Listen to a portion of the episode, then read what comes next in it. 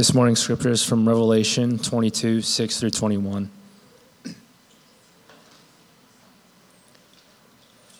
And he said to me, These words are trustworthy and true. And the Lord, the God of the spirits of the prophets, has sent his angel to show his servants what must soon take place. And behold, I am coming soon.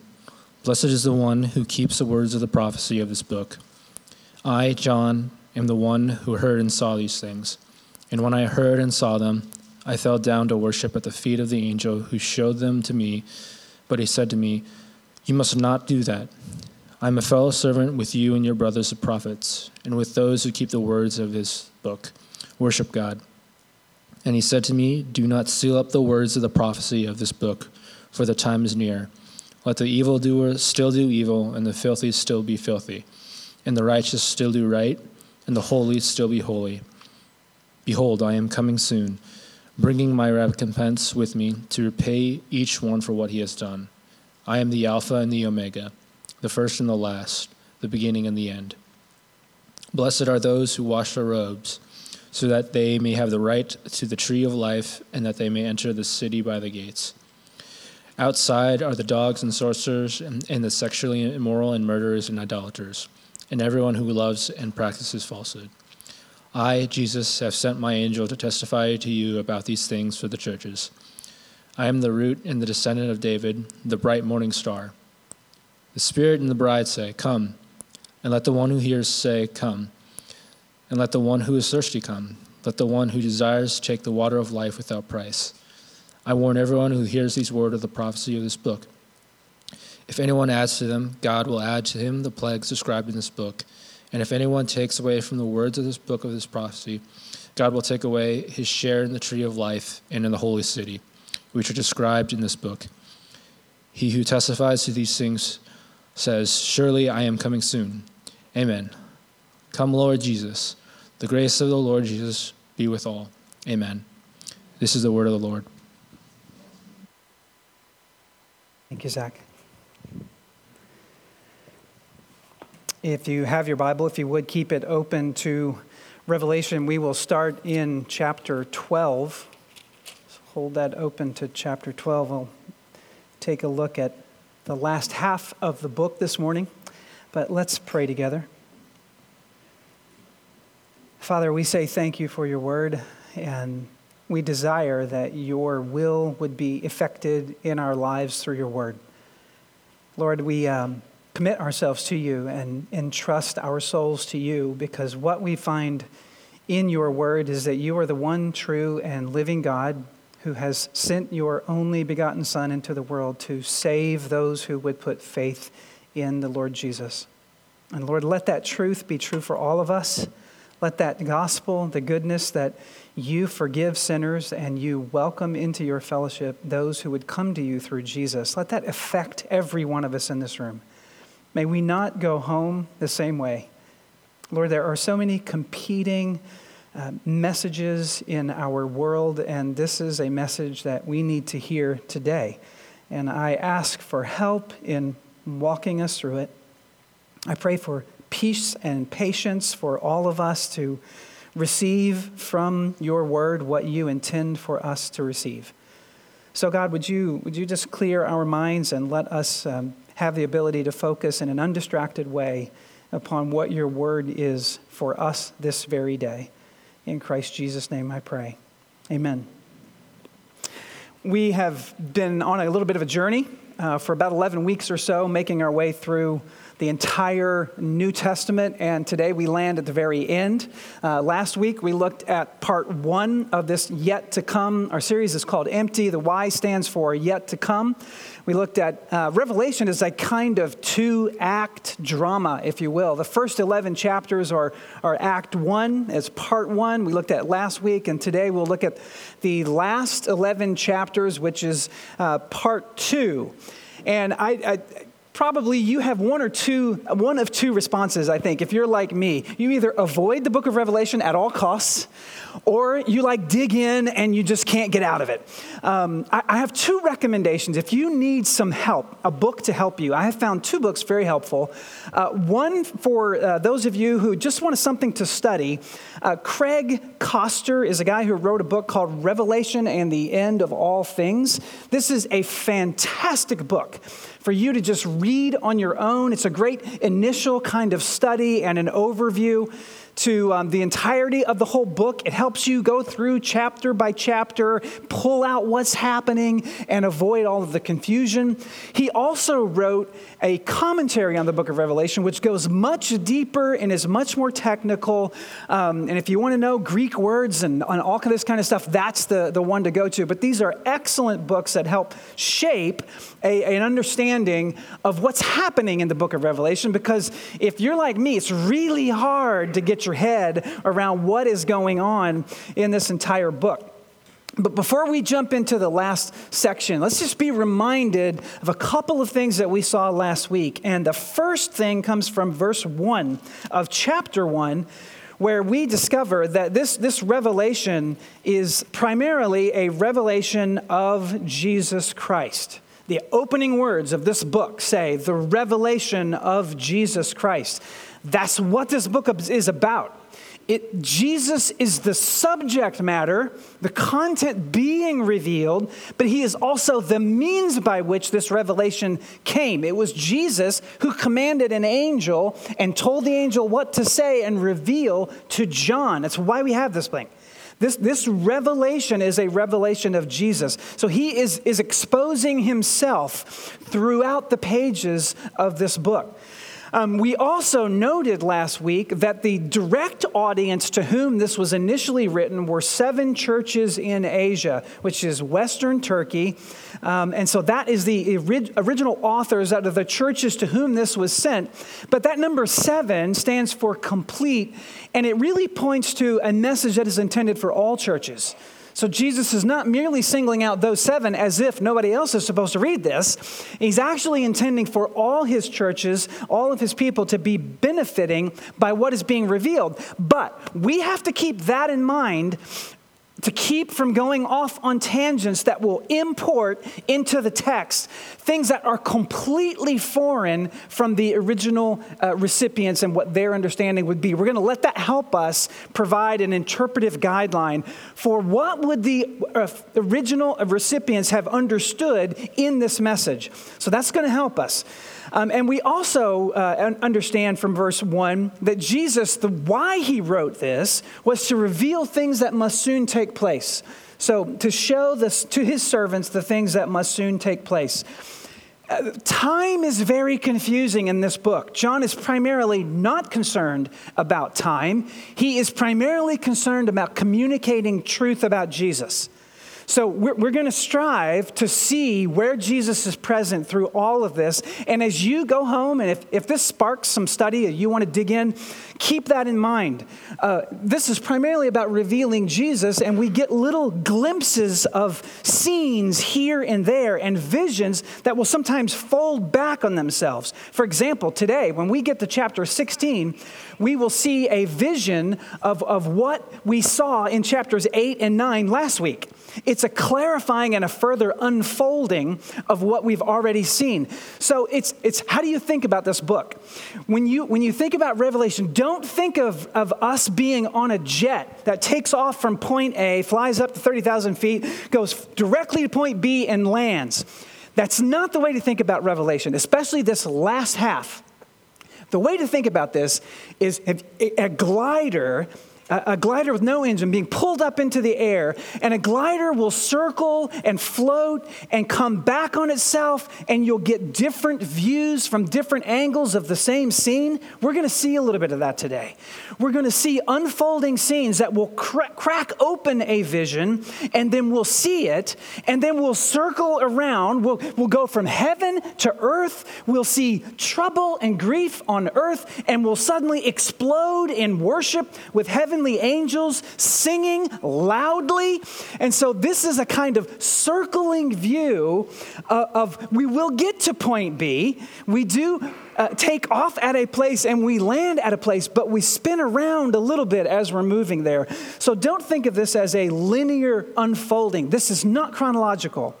You have to keep that in mind, or you'll be exceedingly frustrated, like I was for about 75% of the week, trying to figure out how to explain this. So, if you, I like to know where we're going. What are some handles to hold on to? I want to give you three as we think about these final three sections of, of the, the last 11 chapters, uh, the first section will be chapters 12 to 15, which is really about the beast and also about the lamb. Then we will see in chapters 15 to 19 a contrast between a, a great prostitute or a harlot uh, compared with the bride of Christ. And then in, at the very end, chapters 19 and 22, the end sort of unfolds in a, like an unfolding of chapters. So there's this gradual unfolding. But the final uh, conclusion of the book will be chapters 19 to 22. Now, now what, what is happening is the, the storyline begins with Satan who is uh, having a, a, the movement of the text sort of flows Satan in heaven, who is cast out of heaven, and we will eventually see him in the end cast from heaven to earth, and then from the earth into the abyss. So there's this progression of Satan being progressively kicked out of God's kingdom and then uh, locked up away and thrown away into the abyss. In the middle of all of that, Satan acts and forces his destructive powers on the world through the means of a beast and a false prophet. And this is kind of in the form of a chiasm. If you're, it's like an X, is a chi in Greek is an X. But you can see this as, as Satan works out his destructive will through the beast and the false prophet who are given power to conquer over the saints. And then in the middle of that, we will see arising this picture of, of a harlot, which is a, a personification of a city, who also uh, is riding on the beast, which signifies Satan. The beast then will turn and destroy the harlot, and then will begin to move out where the beast and the false prophet themselves will be conquered, and initially Satan kicked out and destroyed. So that's, that's where we're going. I hope that is, is helpful. It's hard to keep it all in mind because I about pulled my hair out, what little bit is left, this week on trying to, to figure out what is happening here.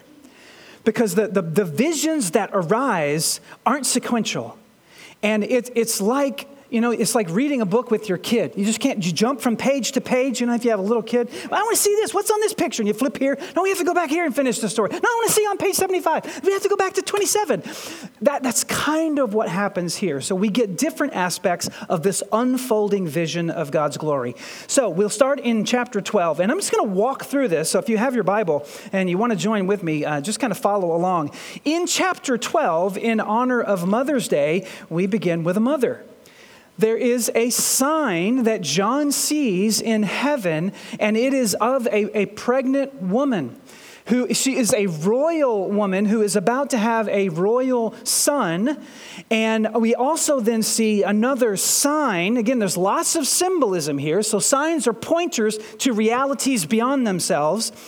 So, this, uh, this woman is here. She's pregnant. She's about to give birth. Uh, she's going to give birth to a son who will rule the nations with a rod of iron. And if, you're, if you've grown up in church, been listening to the Bible, that will, that will take you back to Psalm chapter 2 which is a, a description of the Messiah and how he will rule. So here, here's a clue. The sign is pointing to Messiah here. And then another sign is there is a great red dragon with seven heads and ten horns in verse 3. And this we will, will discover as the chapter unfolds is, is a sign pointing to Satan. This dragon stands waiting uh, and he sweeps down with his tail uh, a third of the stars from heaven, which probably points to the angels that uh, followed him in rebellion against God. So we get this, this whisking away with a great tail, pulling in demonic uh, fallen angels after him, and he stands ready, waiting in the delivery room as this mother is about to give birth. His desire, we are told, he is that uh, ancient serpent who is called the devil and Satan. The deceiver of the whole world. So we're told who the dragon represents. He is standing waiting as soon as this woman gives birth, he wants to destroy the child who is, is born. So we have this vicious image of a, a woman in a very vulnerable position who um, is about to give birth, and she's, of, of, course, this is her, her full attention, and, and then a dragon waiting to consume her child. But suddenly, God is with this woman and delivers and whisks up into heaven this, this son, this royal son, and, and the, the, the son is set free. The dragon is left wondering what in the world happened, but he's enraged. He is totally ticked off. And so now the battle moves from earth to heaven right? So we're, we're symbolically going up into the heavens and we see this, this celestial battle between Satan and his demons. And here's a little image of what that uh, might have looked like from the mind of a, a guy living in the 1400s. Um, he sees this heavenly battle unfolding, and Michael and all of the holy angels fight against Satan and all of his demonic angels. They are defeated. Satan is defeated, and he and all of his angels no longer have any room in heaven. They're kicked out and cast down to earth. And then a heavenly pronouncement uh, says this in, in 12, 10, and 10 to 12. Now, the salvation and the power and the kingdom of our God and the authority of Christ have come. For the accuser of our brothers has been thrown down, who accuses them day and night before God. And they have conquered him by the blood of the Lamb and by the word of their testimony, for they have loved not their lives even to death. Therefore, rejoice, O heavens, you who dwell in them. But woe to you, O earth and sea, for the devil has come down to you in great wrath, because he knows that his time is short. So, very quickly, we see this, this symbolic representation of the birth of Jesus, his ascension into heaven, a battle that took place that was won because of his sacrifice. So, we're, we're after the, the crucifixion, the resurrection, ascension of Jesus. All of that is conquered because of what he has done. So, Satan is enraged. This dragon is enraged. He leaves, he's kicked out of heaven. He then turns and takes his anger out on the mother who uh, and chases her, and she's given eagle's wings to fly away into a secure place in the wilderness and be nourished. God protects her. So we see uh, different symbolism here. One of the things you notice in, in Revelation is she's the probably Israel at the beginning of this, giving birth to Messiah, but then later at the end of the chapter, she's actually the mother of all Christians, all believers in Jesus is who this woman represents. And yet God protects her and, and delivers her. Now we at, at chapter 13, we, we are left as Satan the, the woman flees, goes away. He's sort of standing on the seashore, gazing out in, over the ocean. Last verse of chapter 12, if you look at that. He's left looking and gazing and pondering. And then immediately in chapter 13, what we see is this beast that rises up out of the sea. And it is a beast that has 10 horns and seven heads, just like the dragon was described in chapter 12. So it's almost as if Satan begins plotting and planning and conjuring up a, another image in order to effect his destructive will. And this beast rises up out of the sea with seven heads heads and ten horns, and has the body of a leopard, the feet of a bear, uh, the mouth of a lion. And the dragon then gives his power and authority to this beast. So there's this movement and progression of power. Then one of the heads of this dragon, one of the seven heads, is, is mortally wounded receives a blow that effects the death of this, this particular head. And yet, suddenly, that wound is healed and the head is raised up. And everybody sees this. Everybody on earth sees what's happening and begins to worship this beast because of the power that has overcome this mortal wound. And so they say and respond, Who is like this beast? Who can fight against it? And what are we seeing? We are seeing a kind of satanic replica of the resurrection of the Lamb. Right? You're beginning to learn something about Satan. He's a copycat. He is a cowardly copycat. So he, he mimics the truth by twisting and distorting and yet presenting something that looks like real power. So he, he's presented this, this replica of the lamb because the lamb was killed. The lamb was raised again and lifted up. And even uh, the, the praise of, of the people of God, who is like you, O God? You are glorious and mighty of your deeds. That's echoed in the praise that the people turn back to this, this beast. This beast then um, gives blasphemous words and utters uh, uh, blasphemy and haughty words against God and against his uh, power and his throne. And this beast is given authority to conquer the saints. So there is a, a, a, granting of authority to kill the saints. It was given over, his power extended over every tribe and people and language and nation. We've heard that same language applied to the Lamb who purchased from his death people from every tribe and nation and people and language. So here again, this beast is, is, is copying what the Lamb has done. And this uh, seven headed beast would, to the original recipients, communicated Rome. Rome is situated on seven hills. Um, Rome covered many languages and peoples and expanses. Um, we have Roman emperors who declared themselves to be God and demanded to be worshiped. We have seen that. So, this probably would have evoked Rome in the minds of, of these original recipients. And yet, today, what does this say to us? I think what this communicates to us is there will always be men who will rise up and demand worship. Whether they be princes or presidents, they want to be respected. And so we, we cannot marvel at pretend power because you will see mighty displays of power as we move through the revelation because that's a false power but don't be swayed where does that power take you is always the question to ask what is the terminus of worship what is being exalted? Is it self or is it Christ? It's always the test of the one who is uh, true or not. And we also see this beast makes everyone worship him, forces them to worship, except those whose names were written before the foundation of the world in the book of life of the Lamb who was slain. Everybody worships this, this fantastic beast, except those whose names were written before the foundation of the world in the book of the Lamb who was slain. What does this tell us? This points to the doctrine of election that before time began, God had decided whom he would save, and names were written down in his book before the foundation of the world. It was determined who would be the objects of his grace.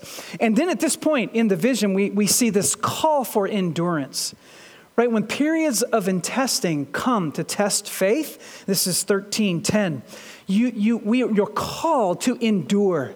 And you today, whatever you're struggling with, whatever your challenge is, whatever your sense of persecution is, here is a call for persevering in faith and letting nothing distract you from your focus on the Lord Jesus because distractions will come. And immediately there comes another. A second beast rises up out of the land this time. The first one came up out of the sea, second one rises up out of the land. This will be referred to later as the false prophet. So we've seen a beast arise. Now we see a false prophet uh, who will arise, who has two horns, like a lamb, again, pretending to be a lamb, who rises up with great authority, incredible authority, and he has a mouth like a dragon. He is filled with the spirit of the dragon. He demands worship of the beast, and he can call down fire from heaven. So, this incredible power, even to call down fire from heaven, if you saw that, if you witnessed somebody call down fire from heaven, you'd probably think, he must be from God. Don't be deceived. Be careful. Again, he also then commands many um, deceiving signs. He uh, commands for a image to be created, like a statue. He is then given the authority to give breath to that statue and cause it to talk.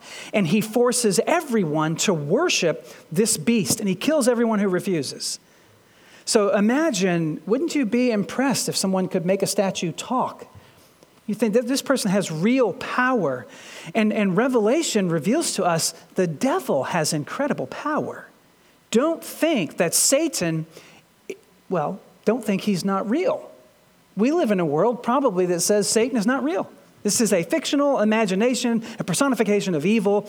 Uh, Satan represents a very real spiritual being who gives his power in deceptive ways to other agents to act on his behalf. So don't be deceived. Keep your focus on the Lord Jesus. So, as we get to the end of chapter 13, um, we also see now one of the more controversial aspects of the book of Revelation, which is this, this beastly number. We, uh, the beast causes those who worship the, uh, the image and the, the beast to be marked, verse 7, to be marked on the right hand or on the, or on the forehead. And no one can buy or sell without this mark. The, the number is the number of the beast of its name. And in verse 18, this calls for wisdom. Let the one who has understanding calculate the number of the beast, for it is the number of a man right? And his number is 666. The point here is that the marking of this beast is a counterfeit to what we've already seen as the sealing of the saints. The saints have been sealed by God and protected from his wrath in previous chapter. And now we have this counterfeit marking. Again, the enemy is copying what he sees God doing. And if we were to ask ourselves, what would the re- original recipients have received? It probably would have thought of the practice in Greek of assigning a numerical value to every letter of the alphabet. So A is one, B is two, C is three. And then you can use a, na- a number to represent a name. And there are some examples of this uh, in history. In fact, uh, a graffiti artist in the city of Smyrna was discovered to have written this on a wall, which says, I love her whose number is 1308. And of course, if you're in the eighth grade, you're like, who is it, right? You get your math book out, and now math is really interesting. So you can figure out who, who this person is. So this is probably a practice that was present.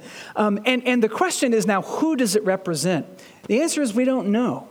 If you know the name, you can figure out the number, but to take the number and figure out a name is much more difficult. And yet, lots of linguistic and mathematical gymnastics have been performed. And Hitler, his name turns out to be 666, uh, and his numerical value, when translated into Latin, also one of the popes. So there's lots of ways you can, can, can figure out some crazy things that happen. And yet, the guarding of all of this is what is the intent here? Does God want you? Is this a secret code for you to spend hours and hours trying to figure out it's actually Obama or somebody else, like I have heard?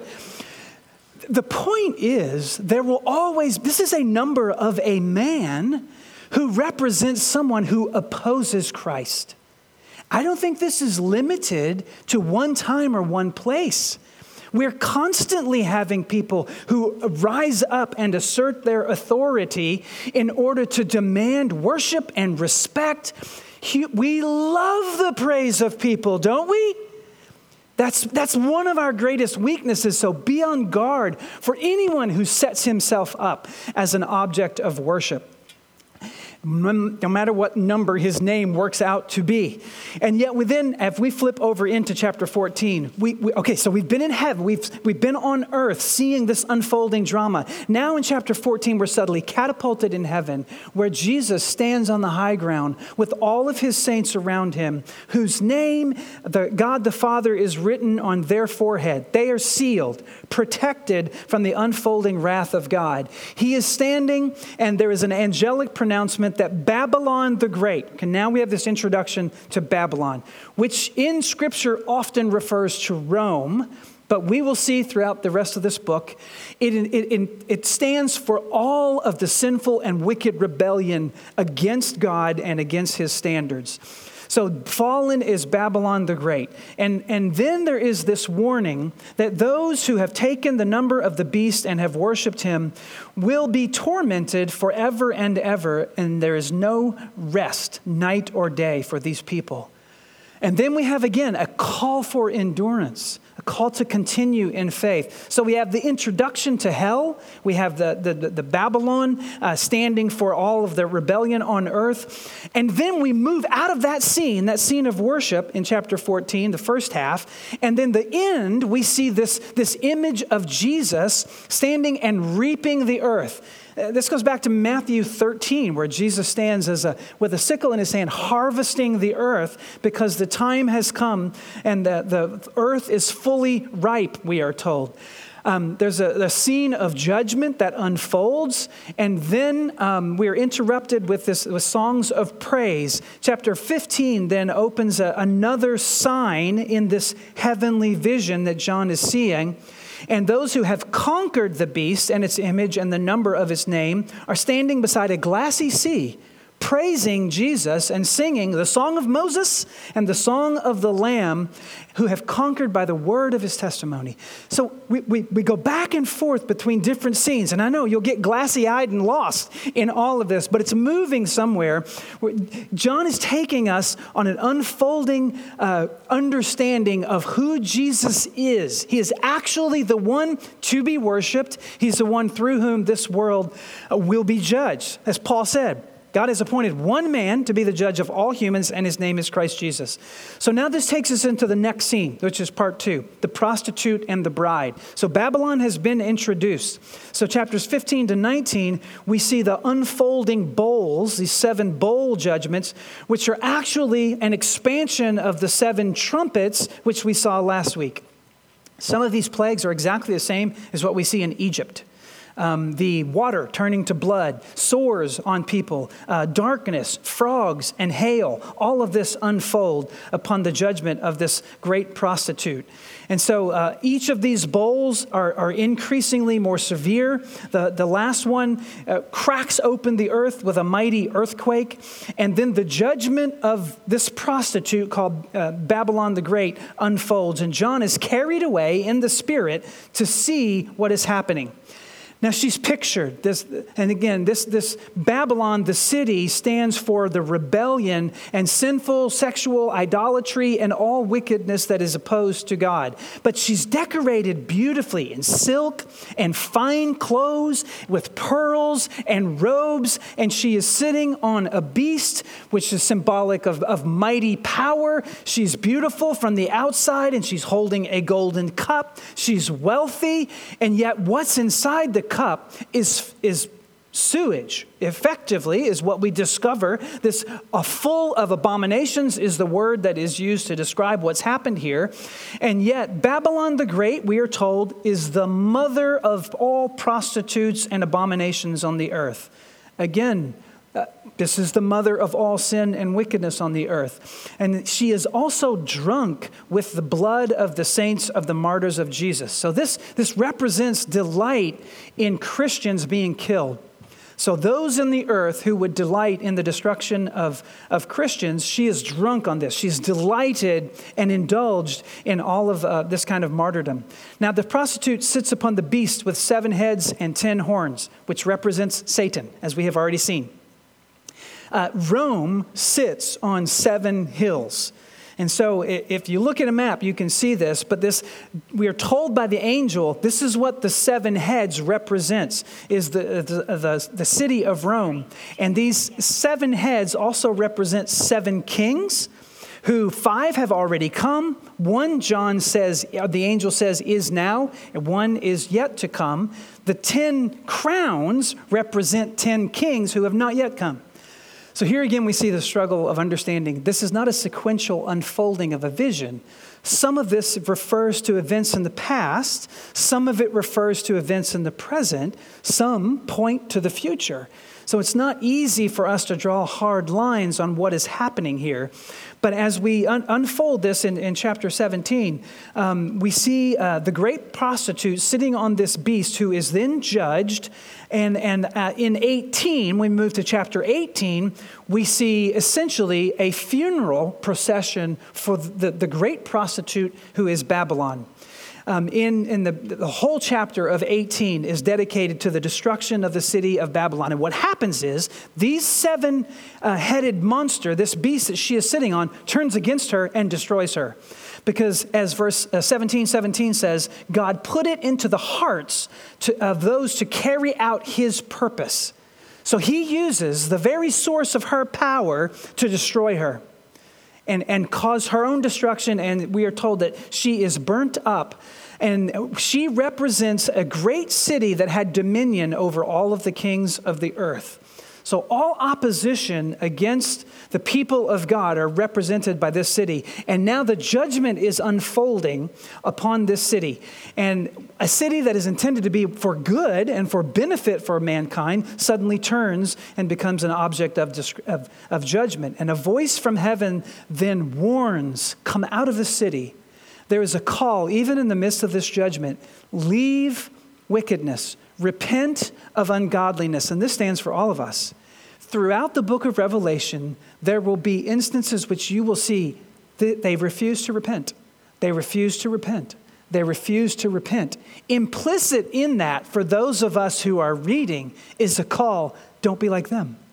Don't refuse to repent. Humble yourself before this mighty God and now repent. And as the chapter unfolds, where you would expect at a funeral service there to be a eulogy, what we find is actually a recording of all of the sins of the city. She lived in luxury and thought she would never be uh, found out. She had um, countless wicked deeds. God counts her iniquities and numbers them. And the chiefest of all of her sins, we are told, is that in her was found the blood of the prophets and of the saints who were slain on the earth. And so God then says, I will unfold my judgment in a single day, and then narrows it into a single cataclysmic hour in which judgment will be poured out on this city in one go. There are mourners here. At the end of chapter 18, we see merchants and kings and, and captains of ships and seafaring men who stand back and watch the destruction of the city and weep and mourn. And at first, you think, they're mourning for the loss of life of, of the, the person in this, of the people in this city. And yet we discover as the chapter unfolds, they're not at all concerned about the people in the city who have been lost. They're concerned about their ships, which are still full of cargo and have no one to buy their goods. So there's a sense of selfishness that erupts in this, even though there's mourning. It's not for people, it's because their stream of revenue has been cut off. Now, who is this city? What does she represent? Babylon is a, this detestable prostitute is a satanic counterfeit for the bride of Christ, which is called the holy city, New Jerusalem. So we see the judgment on this, this prostitute, and at the end of the chapter is this mourning for Babylon, which is destroyed. And at the beginning of chapter 19, which we now then transition to the next scene, there is praise in heaven over the judgment on wickedness and all evenness uh, heaven sings hallelujah because God has now judged the evil that we find in this city. And the hallelujah chorus that Handel wrote into his Messiah came from chapter 19. Just a reminder, we sing revela- concepts found in the book of Revelation all the time. I don't know if you know this or not. I didn't realize that until I started reading through this. We sang it this morning in songs we sing. There are hymns again and again that refer to aspects that are proclaimed through the book of Revelation.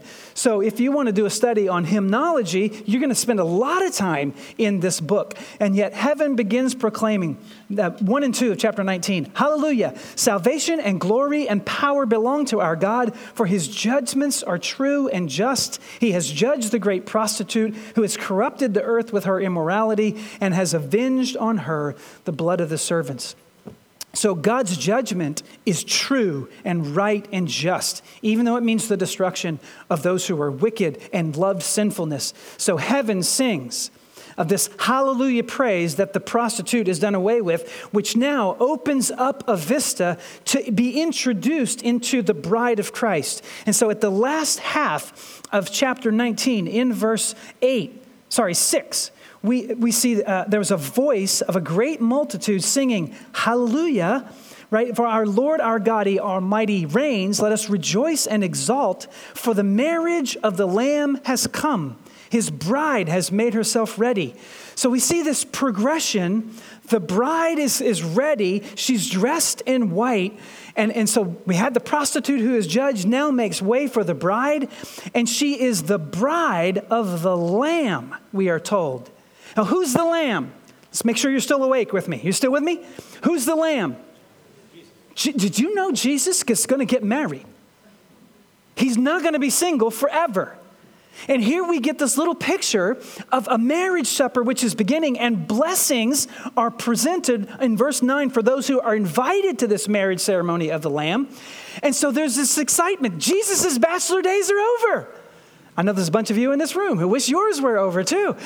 And so this is relevant for us. Here, the celebration begins, this joy begins, and blessing is pronounced on all of those who are witnessing Jesus' bride is ready. The time has come. The fullness of time has arrived. John passes out from joy.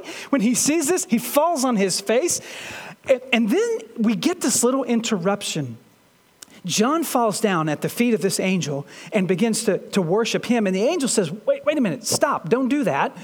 Um, and, and we get this interruption in this movement towards the celebration of the blessing of the, the marriage supper of the Lamb. And it, it is almost as if Jesus gets an email that there's still some battles yet to fight.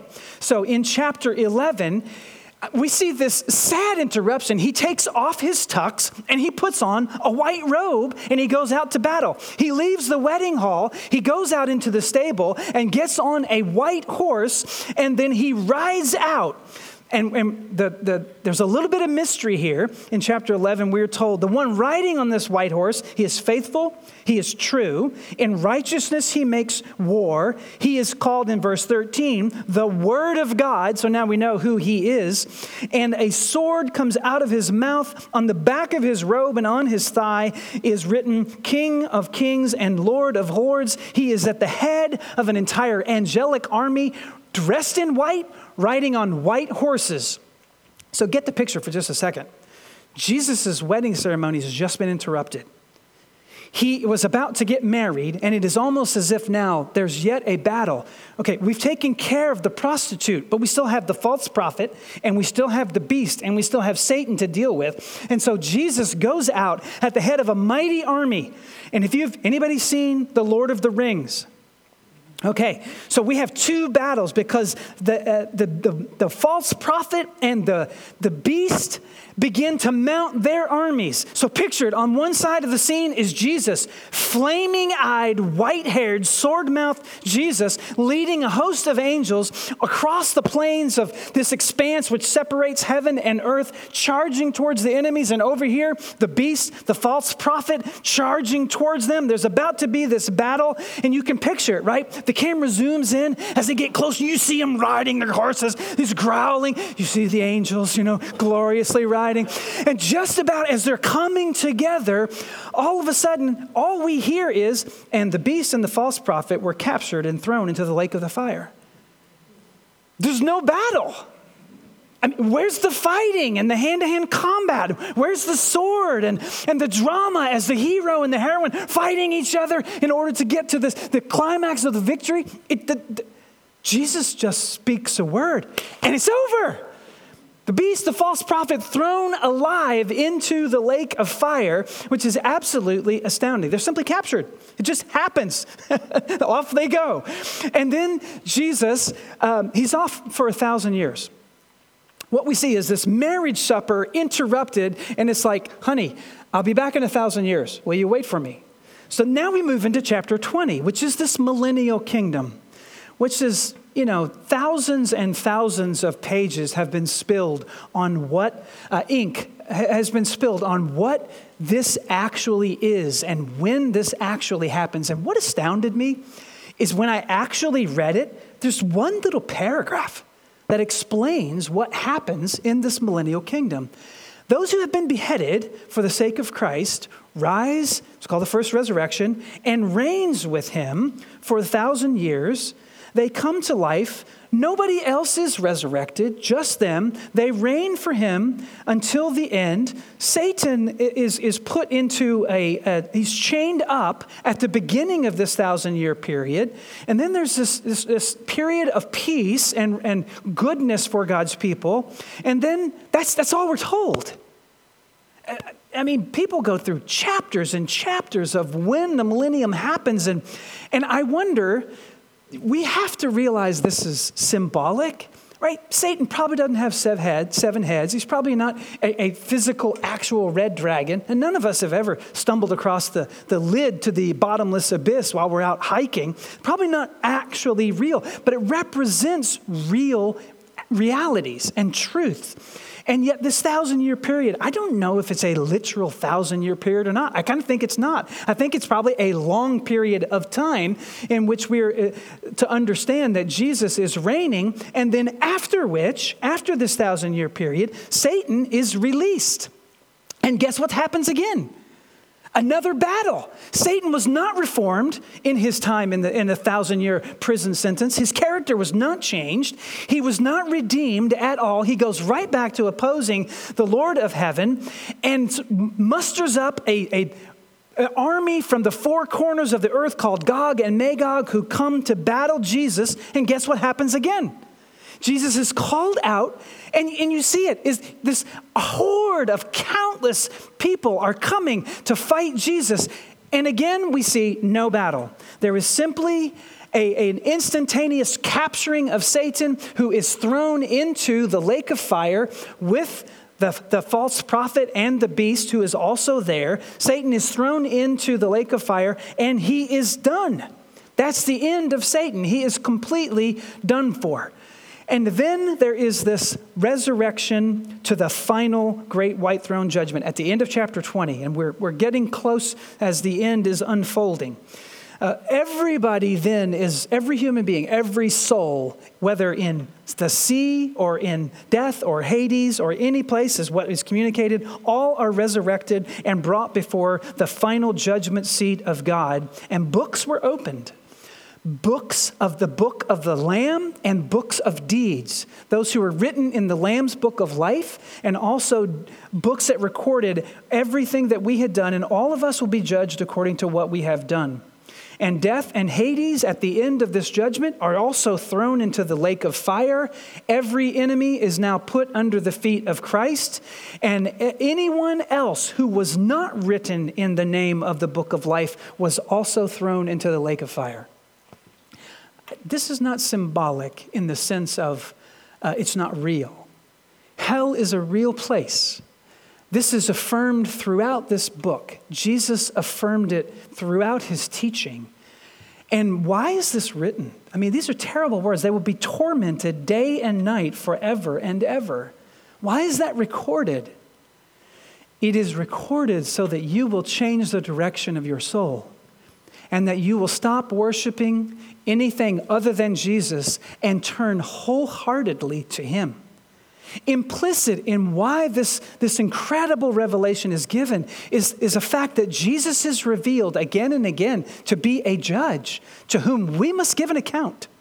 Every one of us, every human being will stand before the judgment seat of Christ. And the question is will he Will he welcome you as Savior and Lord, or will he condemn you as the one who knows the secrets of your heart? That, that is the invitation for this book, is to worship Jesus gladly and to submit to him.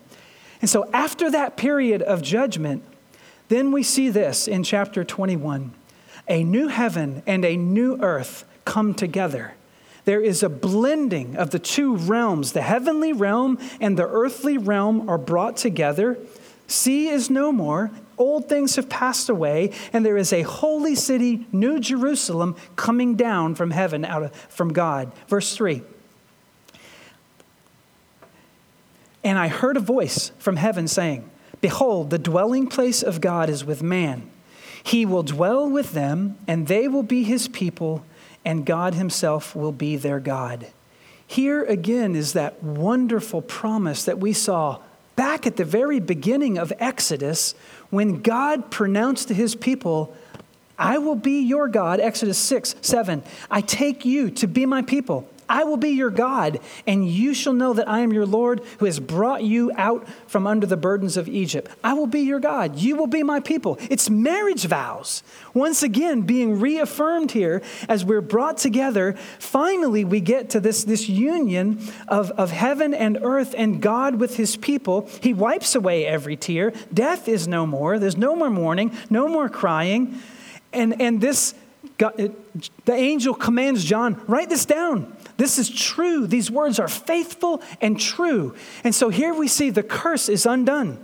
Everything that separated humanity from God are removed so that we can enjoy his company. The curse is reversed. The blood of the Lamb has atoned for the sins of all who put their faith in him. And then the holy city now comes together. So the prostitute who was a, a false or a counterfeit bride, is now replaced with the true bride who is the people of God dressed in white because of their righteous deeds. And then coming down from heaven, this bride is the wife of the Lamb in verse 9, the holy city, New Jerusalem. It's not the city itself as brick and mortar, it's the people of God who are prepared for Christ.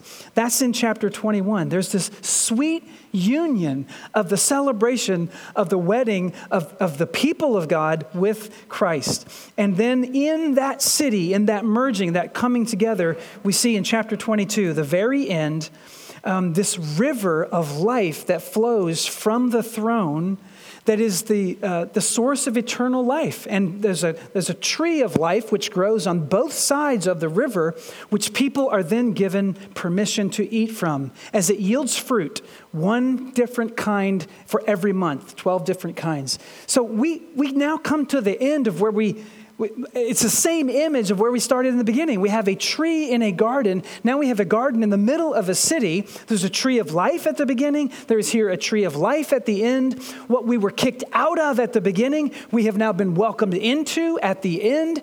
And so here is the hope for all of humanity. And who has done this? Who has bought this privilege? It is the Lord Jesus. The very last words uh, that we find in the book here uh, in Revelation, right? He who testifies to these things in verse 20, surely I am coming soon. This, these are the words of Jesus I am coming soon. And John responds to that and says, Amen. Come, Lord Jesus, come. Jesus is revealed as the only one worthy of worship in this book.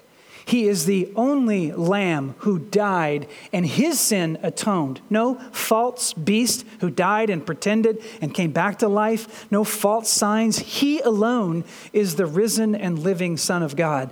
So, what is the purpose of Revelation? It's to reveal Christ as the source of salvation and atonement. He's the end of the book. The end is not an event, it's, it's a person presented from the beginning of this book, the revelation of Jesus, to the very end, I'm coming, are the words of Jesus. And so the question for us is will you worship him? Will you surrender your life to him who has offered up his life for you? Would you delight in this sacrifice that has accomplished freedom and will one day be fully given to all of us when death is no more? And every soul will be resurrected, and we stand before him. Are you ready for that day? Are, are you prepared to meet your Maker? I, I, remember before my dad passed away, he was uh, died of, of cancer. He was struggling at the very end. And I wanted to get to him. I was here, he's in Kentucky. Hopped on a plane, I flew to Kentucky. I'm on the plane, I was praying, Lord, I have to ask him, please let him stay alive until I can ask him one more time Are you ready to meet your Maker? When I got to Louisville, the Lord answered that uh, request. I, I, went to my dad and I, I said that to him. I said, Are you ready to meet your Maker? And he said, I was ready a couple years ago. I want to get out of this place. It was sweet. That gave me great comfort. And I just wonder how many of us look forward to meeting Jesus face to face? No, no pretending, no makeup, right? No contacts. I mean, I, I couldn't see him very well. I had to look through the bottom of my, no, no faulty eyesight, no diminished screen between us, no separation. Are you ready to look God and your Lord Jesus face to face and say, I want to come home to you? Right? That's, that's what Revelation is about. Come home to your Creator. Worship Him with all of your heart. So that's what we're going to do. We're going to sing some worship to the Lord. But would you, would you just pray with me?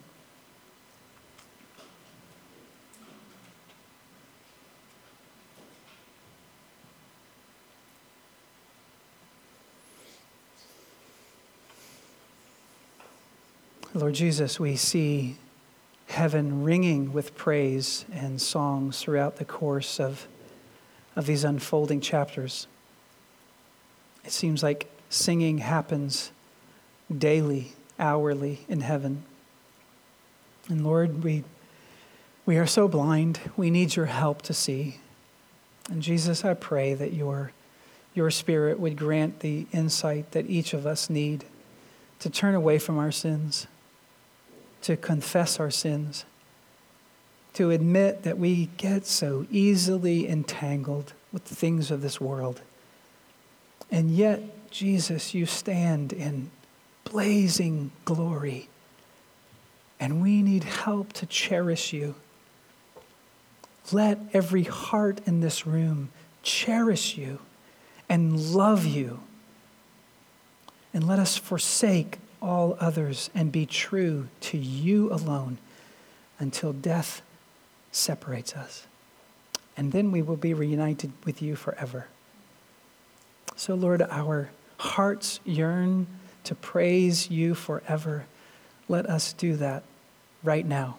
And Lord, if there's someone in this room who does not yet know you sweetly and intimately, I pray even as we sing, that that person would confess sins to you and know that you can hear, even though we can't see you, you hear our prayers, the cries of our hearts. You, you listen from heaven and you can hear the, the repentant cries of a, a person who wants to turn away from sin and turn to you. God, let the cry of the heart go out as we sing for forgiveness and for grace and goodness and ultimately for worship. And it is in your name I pray, Jesus. Amen.